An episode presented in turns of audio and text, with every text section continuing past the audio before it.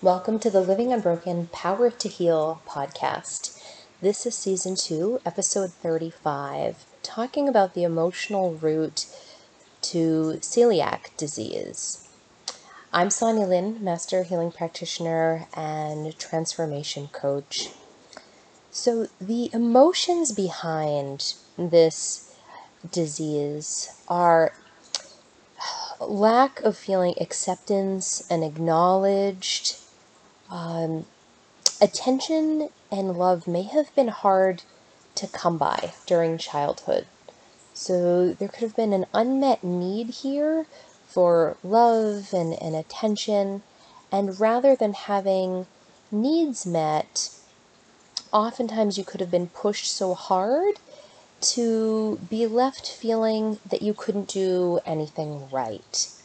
And this made you work really hard in order to feel like you're achieving success. And you can be um, become addicted to that um, adrenaline, becoming addicted to pushing yourself um, for praise and acknowledgement. So there could be attachment to some ancestral trauma here that could be addicted to um, slavery. And in that ancestor line, if there was slave trauma, um, because in the previous episodes I've talked about, right, that a lot of these symptoms and issues that we have that are messages for us to heal are breaking the cycle um, with you know, generations back that didn't start with us, but we are, it is working through us to clear this dysfunction and to heal from that. So there could have been, if that was the case, associations um, that were made with wheat or poverty or grief, loss, hatred, frustration, and anger and, and resentment, as well as poor boundaries.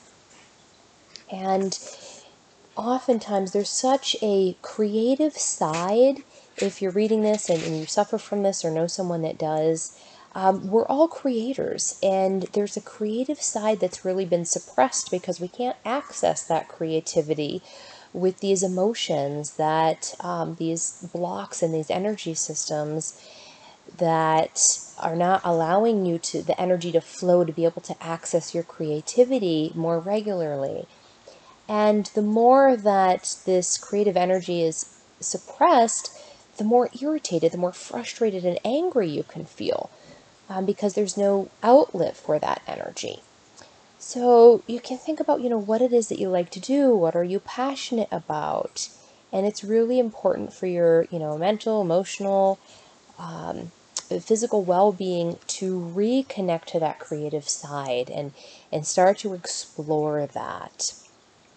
And, um, you know, low self-esteem here. eighty-five percent of the population, you know, suffers from low self-esteem, and not okay to say no, and, and poor boundaries. So looking at where did that, you know, pattern come from? Was it from your mother? Was it from your father?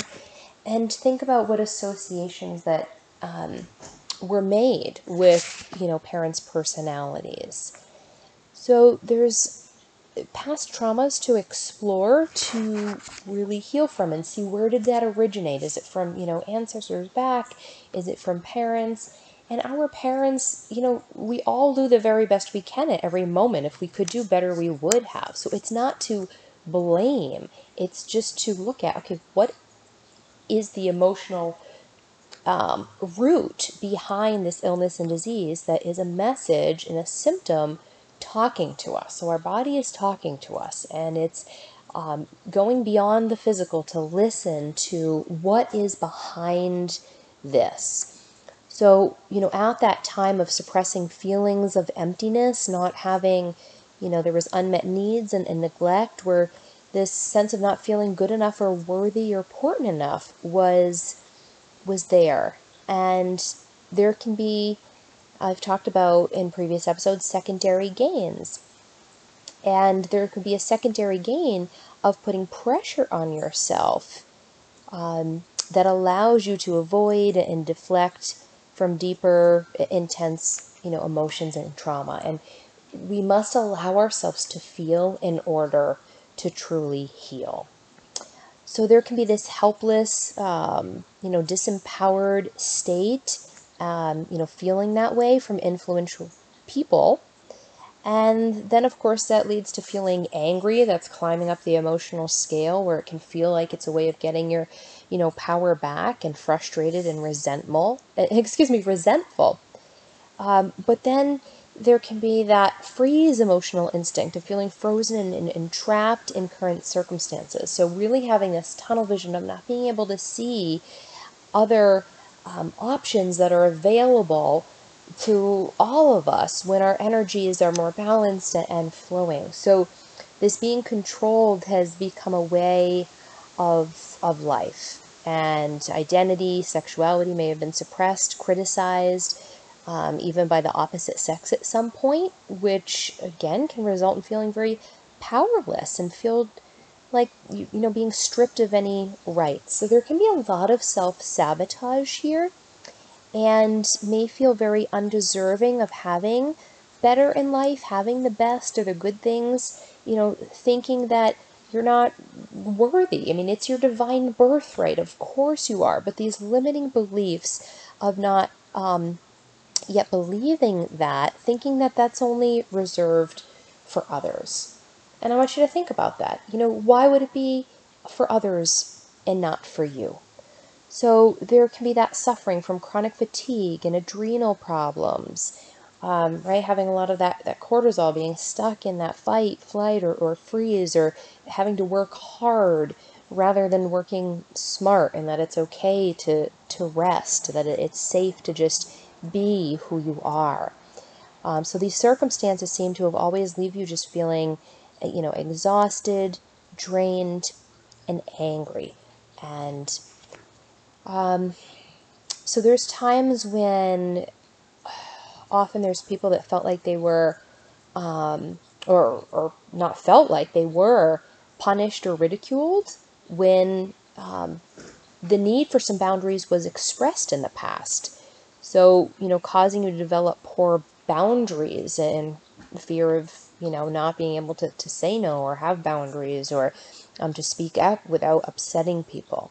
So your gender could have been really suppressed in the family, and there can be um, a great deal of emotional, physical, and even sexual abuse and trauma in the life. I talked about through possibly the ancestor line, if there was, um, you know, that's something that's important to explore if there was some slave trauma, um, you know, sexual abuse trauma prior to, and that energy, um, you know, could have been passed down to you to heal, um, and, and break that cycle from.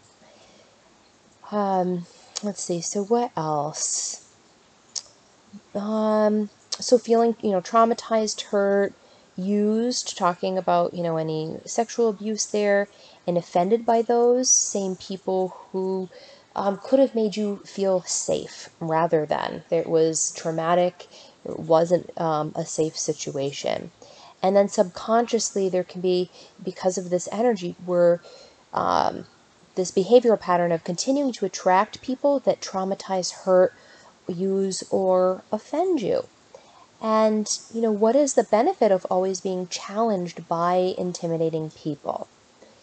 Um, so you need to be challenged in order to prove how much stress and challenge you can endure. And that going, goes back to um, what I had talked about of really pushing yourself to, to get that praise and acknowledgement. So a lot of this, you know, masculine energy or this, um, you know, wounded energy to be able to prove, um, to get some type of acknowledgement or, or acceptance. Um...